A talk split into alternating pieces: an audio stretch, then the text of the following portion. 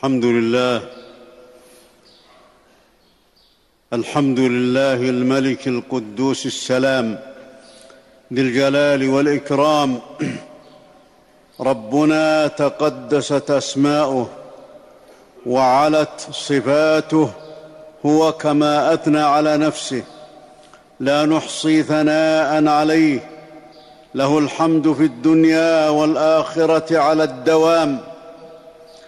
أحمد ربي وأشكره على ما من به من الفضائل والخيرات التي نعلم والتي لا نعلم فهو ولي الإنعام. وأشهد أن لا إله إلا الله وحده لا شريك له ذو العزة التي لا تضام. وأشهد أن نبينا وسيدنا محمدا عبده ورسوله المبعوث بالنور المبين الذي محى الله به الشرك والظلام.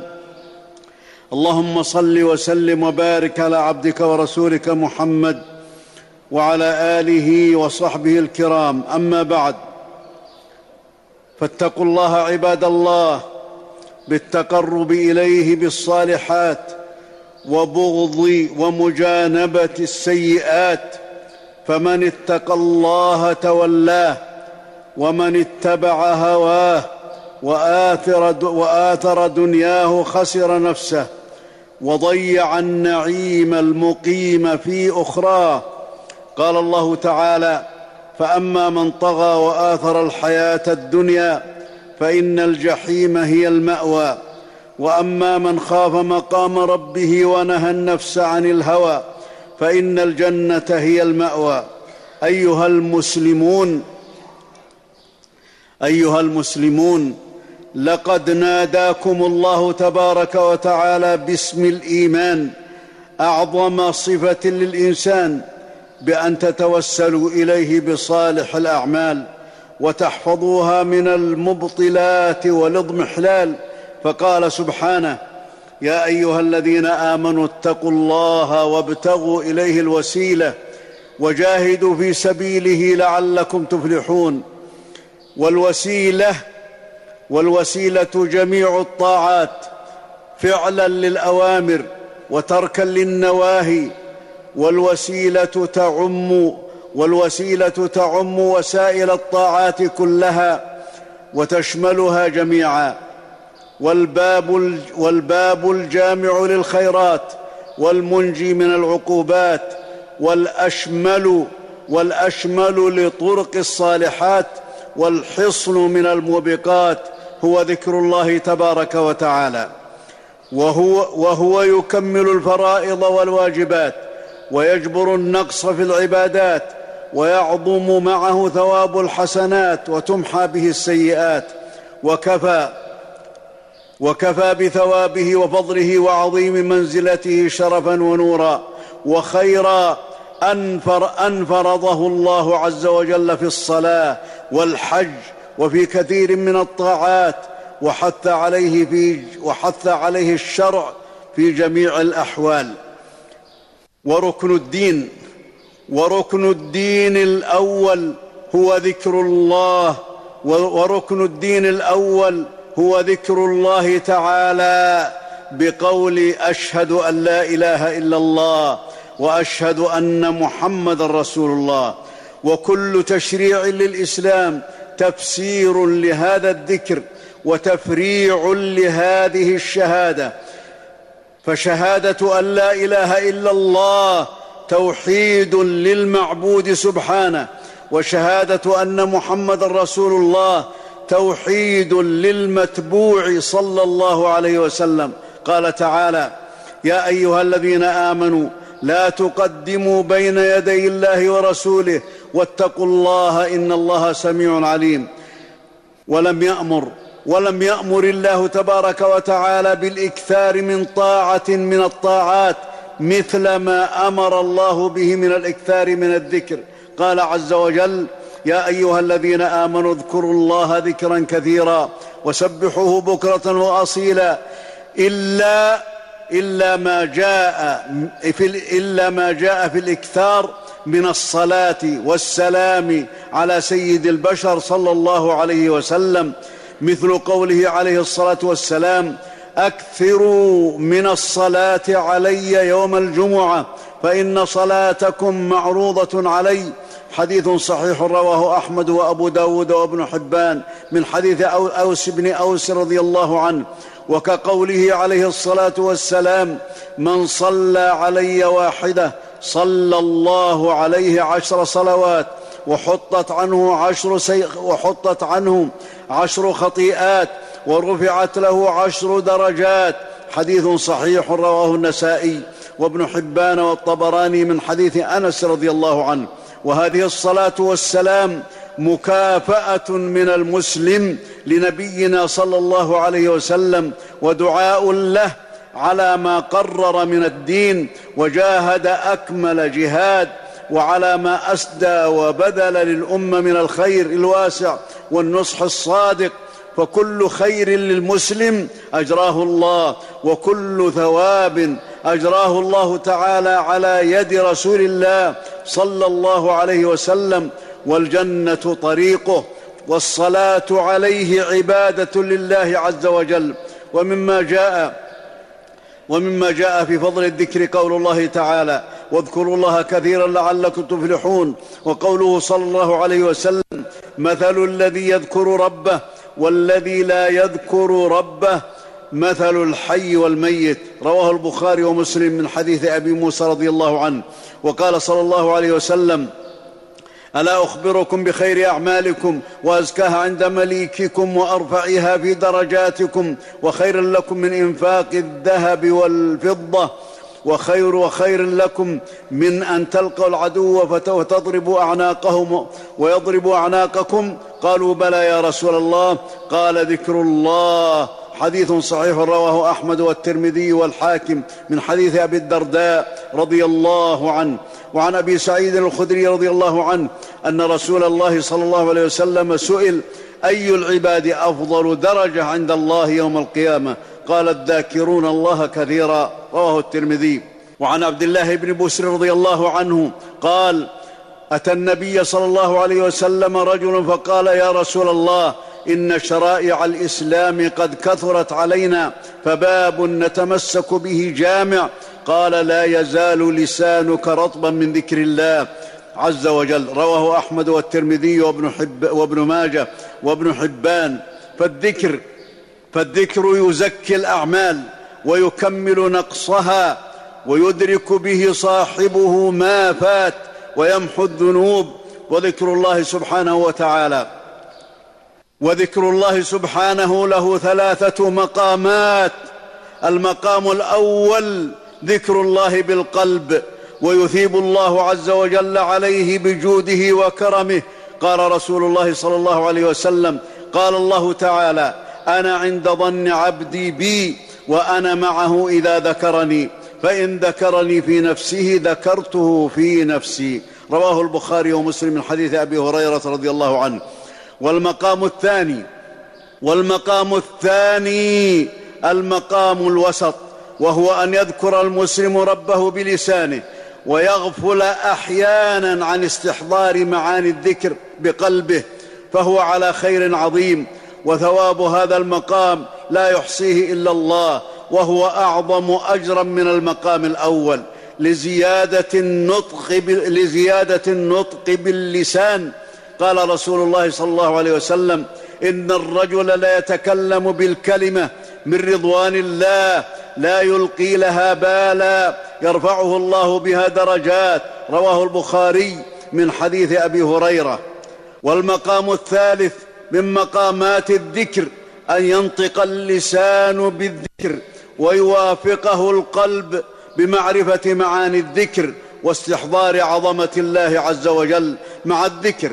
فهذا, المق... فهذا المقام أعلى مقامات الذكر وصاحبه هو السابق إلى الخيرات الأرفع درجات. قال صلى الله عليه وسلم لا قال صلى الله عليه وسلم لا يموت عبد يشهد أن لا إله إلا الله وأني رسول الله صدقا من قلبه ثم يسدد إلا سلك في الجنة. رواه أحمد من حديث رفاعه الجهني رضي الله عنه. ففي هذا الحديث توافق اللسان مع القلب في الذكر. وعن أبي هريرة رضي الله عنه أن النبي صلى الله عليه وسلم قال له من لقيت وراء هذا الحائط يشهد أن لا إله إلا الله مستيقنا بها قلبه فبشره بالجنة. رواه مسلم. ومعنى ذكر الله سبحانه هو الثناء على الرب جل وعلا بالتهليل والتكبير والتحميد والتسبيح ولا حول ولا قوة إلا بالله العلي العظيم. وكثرة الاستغفار وكثرة الدعاء. والصلاة والصلاة والسلام على النبي صلى الله عليه وسلم من الذكر وتنزيه ربنا وتنزيه ربنا تبارك وتعالى عن كل نقص وتقديسه عن كل ما لا يليق بجلاله. وعظمته وعزته وكبريائه وكماله وجماله ونفي مشابهته لأحد من خلقه تعالى وتقدس وأعظم الثناء وأعظم الثناء والحمد لرب العالمين هو الثناء عليه بأسمائه الحسنى وصفاته العلى وأفعاله الحكيمة كما في آية الكرسي وآخر سورة الحشر وتعظيم ربنا أيضا بذكر نعمه على الخلق. قال الله تعالى يا أيها الناس اذكروا نعمة الله عليكم. هل من خالق غير الله يرزقكم من السماء والأرض؟ وقال سبحانه واذكروا نعمة الله عليكم. واذكروا نعمة الله عليكم إذ كنتم أعداء فألف بين قلوبكم فأصبحتم بنعمته إخوانا. وكنتم على شفا حفرة من النار فأنقذكم منها. وغيره أو غيرها من الآيات. والذكر خفيف على اللسان ثقيل في الميزان ولا يعطي ثماره ولا تزكو به القلوب وتصلح به الأعمال والحياة إلا بمحبة الله تعالى ومحبة رسوله صلى الله عليه وسلم. وأفضل الذكر تلاوة القرآن الكريم فهو المتضمن لجميع المحامد لرب العالمين. وذكر النعم وتفصيل التشريع والحث على كل خير والتحذير من كل شر. أيها المسلمون أيها المسلمون هذا هو الذكر في خيراته وبركاته ومنافعه ونوره. وأما ثوابه فعليه من الثواب ما لا عين رأت ولا خطر على قلب بشر. فمن ثواب الذكر ما جاء عن أبي هريرة فمن, فمن ثواب الذكر ما جاء عن أبي هريرة رضي الله عنه قال قال رسول الله صلى الله عليه وسلم من قال لا إله إلا الله وحده لا شريك له له الملك وله الحمد وهو على كل شيء قدير في أول يومه كانت له عدل عتق عشر رقاب وكتبت له مائة حسنة ومحيت عنه مائة سيئة وكانت له حرزا من الشيطان يومه ذاك حتى يمسي ولم يات أحد بأفضل مما جاء به إلا أحد عمل أكثر من ذلك. رواه البخاري ومسلم. وعن أم هاني وعن أم هاني رضي الله عنها قالت قلت يا رسول الله مرني بعمل أعمله وأنا جالسة. قال سبح الله مائه تسبيحة فإنها تعدل مائه رقبة. من ولد إسماعيل واحمد الله مائة تحميدة فإنها تعدل مائة فرس مسرجة ملجمة تحملين عليها في سبيل الله. وكبر الله مائة تكبيرة فإنها تعدل مائة بدنة مقلدة متقبلة. وهلل الله مائة تهليلة تملأ بين السماء والأرض. حديث حسن رواه أحمد والنسائي والحاكم. وعن النعمان بن بشير قال قال رسول الله صلى الله عليه وسلم إن مما تذكرون من جلال الله سبحان الله والحمد لله ولا إله إلا الله يتعطفن حول العرش لهن دوي كدوي النحل تذكر بصاحبها حديث صحيح. رواه ابن ماجه والحاكم. وعن معاذ رضي الله عنه عن رسول الله صلى الله عليه وسلم قال ليس ليس يتحسر أهل الجنة إلا على ساعة مرت بهم ولم يذكروا الله فيها حديث صحيح. رواه الطبراني. وتحسرهم لما يرون من عظيم ثواب الذكر مع سهولته. ومن ثواب الذكر أنه يحفظ صاحبه من الشياطين عن الحارث بن الحارث الأشعري رضي الله عنه عن رسول الله صلى الله عليه وسلم. إن الله تعالى إن الله تعالى أمر يحيى بن زكريا أن يأمر بني إسرائيل بخمس كلمات. منها ذكر الله. فإن مثل ذلك كمثل رجل خرج العدو في أثره سراعا حتى إذا أتى على حصن حصين فأحرز نفسه منهم. كذلك العبد لا كذلك العبد لا يحرز نفسه من الشيطان إلا بذكر الله تعالى. حديث صحيح. رواه الترمذي وابن حبان والحاكم. وأعظم ثواب الذكر الفوز بالجنة والنجاة من النار ورضوان الله أكبر. ومن ثواب الذكر أن الله تعالى ينجي صاحبه من الكربات والشدائد والمهلكات.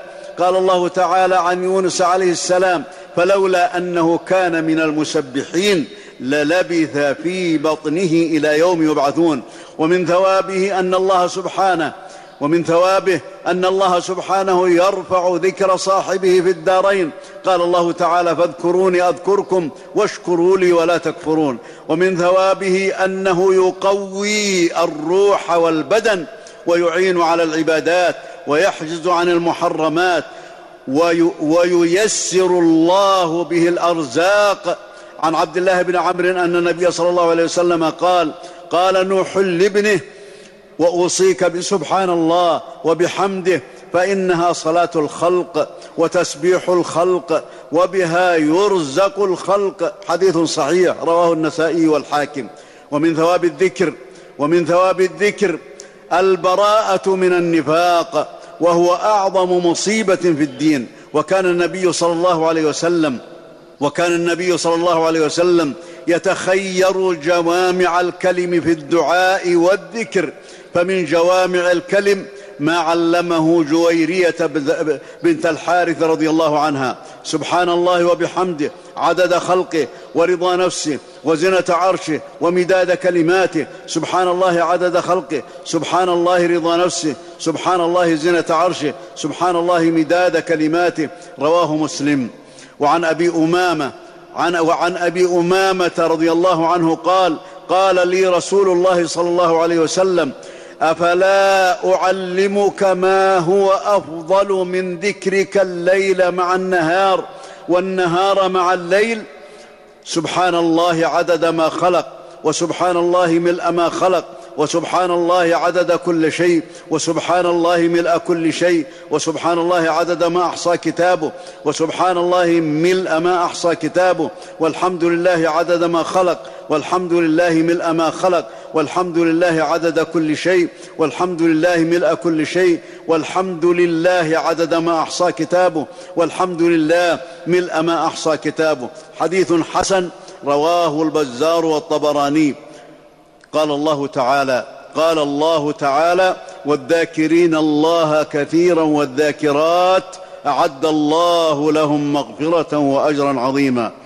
بارك الله لي ولكم في القرآن العظيم ونفعني وإياكم بما فيه من الآيات والذكر الحكيم ونفعنا بهدي سيد المرسلين وقوله القويم واقول قولي هذا وأستغفر الله العظيم الجليل لي ولكم المسلمين فاستغفروه إنه هو الغفور الرحيم. الحمد لله الحمد لله رب العالمين ولي الصالحين يطاع فيشكر ويعصى فيغفر. أحمد ربي على نعمه التي لا يحصيها غيره ما علمنا منها وما لم نعلم. وأشهد أن لا إله إلا الله وحده لا شريك له الرزاق ذو القوة المتين. وأشهد أن نبينا وسيدنا محمدا عبده ورسوله الأمين. اللهم صل وسلم وبارك على عبدك ورسولك محمد وعلى آله وصحبه إلى يوم الدين. أما بعد فاتقوا الله اتقوا الله بعمل الصالحات والبعد عن المحرمات. عباد الله عباد الله فروا إلى الله من الغفلة والإعراض. فروا إلى الله من الغفلة والإعراض وغرور الآمال. فإنكم في آجال تقرب كل بعيد وتبلي كل جديد. وقد أمركم الله بالاقتداء بالرسول صلى الله عليه وسلم بقوله لقد كان لكم في رسول الله أسوة حسنة لمن كان يرجو الله واليوم الآخر وذكر الله كثيرا. عن عائشة رضي الله عنها قالت كان رسول الله صلى الله عليه وسلم يذكر الله على كل أحيانه رواه مسلم. وقال زيد بن أسلم قال موسى قال موسى عليه السلام يا رب قد أنعمت علي كثيرا فدلني على أن أشكرك كثيرا. قال اذكرني كثيرا فإذا ذكرتني كثيرا فقد شكرتني وإذا نسيتني فقد كفرتني. رواه البيهقي في الشعب. وكان السلف الصالح رضي الله عنهم يديمون ذكر الله تبارك وتعالى في الأحوال كلها لكمال محبتهم. فكان لأبي هريرة خيط فكان لأبي هريرة خيط فيه ألفا عقدة فلا ينام حتى يسبح به. رواه أبو نعيم, نعيم في الحلية. وكان عامة كلام ابن سيرين سبحان الله العظيم. وكان خالد بن معدان يسبح كل يوم أربع وكان خالد بن معدان يسبح كل يوم أربعين ألف تسبيحة سوى ما يقرأ من القرآن. أخرجه أبو نعيم في الحلية. والمسلم والمسلم في هذا الزمان بأشد الحاجة إلى الذكر لما كثر من الفتن واعترى القلوب من الغفلة ولما كثر الاغترار بزخرف الدنيا وزينتها ولما أصيبت به البصائر من الشهوات والشبهات والأحواء والأهواء ولما كثر الاغترار بزخرف الدنيا وزينتها وينبغي أن يقتني المسلم من كتب الأذكار ما يبصره وينفعه ويعمل به ومن أنفع كتب الأذكار تحفة الذاكرين وغيرها. عباد الله إن الله وملائكته يصلون على النبي يا أيها الذين آمنوا صلوا عليه وسلموا تسليما. وقد قال صلى الله عليه وسلم من صلى علي صلاة واحدة صلى الله عليه بها عشرا فصلوا وسلموا على سيد الأولين والآخرين وإمام المرسلين. اللهم صل على محمد وعلى آل محمد. كما صليت على إبراهيم وعلى آل إبراهيم إنك حميد مجيد. اللهم بارك على محمد وعلى آل محمد. كما باركت على إبراهيم وعلى آل إبراهيم إنك حميد مجيد وسلم تسليما كثيرا. اللهم وارض عن الصحابة أجمعين. اللهم وارض عن الخلفاء الراشدين الأئمة المهديين أبي بكر وعمر وعثمان وعلي وعن سائر أصحاب نبيك أجمعين وعن التابعين ومن تبعهم بإحسان إلى يوم الدين. اللهم وارض عنا معهم بمنك وكرمك ورحمتك يا أرحم الراحمين. اللهم ارض عنا معهم بمنك وكرمك ورحمتك يا أرحم الراحمين. اللهم ارض عنا معهم بمنك وكرمك ورحمتك يا أرحم الراحمين. اللهم أعز الإسلام والمسلمين. اللهم أذل الكفر والكافرين. اللهم انصر دينك وكتابك وسنة نبيك صلى الله عليه وسلم. اللهم أذل البدع. اللهم أذل البدع التي تضاد دينك الذي ارتضيته لنفسك. اللهم أذل البدع إلى يوم الدين يا رب العالمين. اللهم اجعلنا من المتمسكين. بسنة نبيك محمد صلى الله عليه وسلم حتى نلقاك على اليقين يا رب العالمين يا أرحم الراحمين. اللهم اغفر لنا ما قدمنا وما أخرنا وما أسررنا وما أعلنا وما أنت أعلم به منا أنت المقدم وأنت المؤخر لا إله إلا أنت. اللهم احسن عاقبتنا في الأمور كلها وأجرنا من خزي الدنيا وعذاب الآخرة. اللهم إنا نسألك العفو والعافية. اللهم إنا نسألك العافية. اللهم إنا نسألك العافية في الدين والدنيا والآخرة برحمتك يا أرحم الراحمين. اللهم أعذنا. اللهم أعذنا. اللهم أعذنا وأعذ ذرياتنا من إبليس وشياطينه يا رب العالمين وأوليائه. وشياطين الإنس والجن يا رب العالمين. اللهم أنت الله لا إله إلا أنت. أنت الغني ونحن الفقراء. اللهم أنزل علينا الغيث ولا تجعلنا من القانطين. اللهم انزل علينا الغيث ولا تجعلنا من الآيسين. اللهم انزل علينا الغيث يا رب العالمين برحمتك يا أرحم الراحمين. ربنا لا تؤاخذنا إن نسينا أو أخطأنا. ربنا ولا تحمل علينا إصرا كما حملته على الذين من قبلنا. ربنا ولا تحملنا ما لا طاقة لنا به. واعف عنا واغفر لنا وارحمنا أنت مولانا فانصرنا على القوم الكافرين. اللهم اغفر لموتانا وموتى المسلمين. اللهم اغفر لموتانا وموتى المسلمين. اللهم اقض الدين عن المدينين من المسلمين. اللهم فرج كرب المكروبين من المسلمين. اللهم واشف مرضانا ومرضى المسلمين. يا رب العالمين. اللهم تول أمر كل مؤمن ومؤمنة وأمر كل مسلم ومسلم برحمتك يا أرحم الراحمين. اللهم ألف بين قلوب المسلمين وأصلح ذات بينهم واهدهم سبل السلام وأخرجهم من الظلمات إلى النور. ربنا آتنا في الدنيا حسنة وفي الآخرة حسنة وقنا عذاب النار. اللهم وفق اللهم وفق خادم الحرمين الشريفين لما تحب وترضى. اللهم وفقه لهداك واجعل عمله في رضاك يا رب العالمين. اللهم من عليه بالصحة يا ذا الجلال والإكرام. اللهم اعنه على كل خير. اللهم اعنه على كل خير. وانصر به دينك إنك على كل شيء قدير. اللهم وفق ولي عهده لما تحب وترضى ولما فيه الخير والعز للإسلام والمسلمين. اللهم وفقه لهداك واجعل عمله برضاك. واعنه على كل خير يا رب العالمين. اللهم احفظ جنودنا. اللهم احفظ جنودنا. واللهم احفظ جنودنا. اللهم واحفظ حدودنا يا رب العالمين. اللهم احفظ بلادنا من كل شر ومكروه.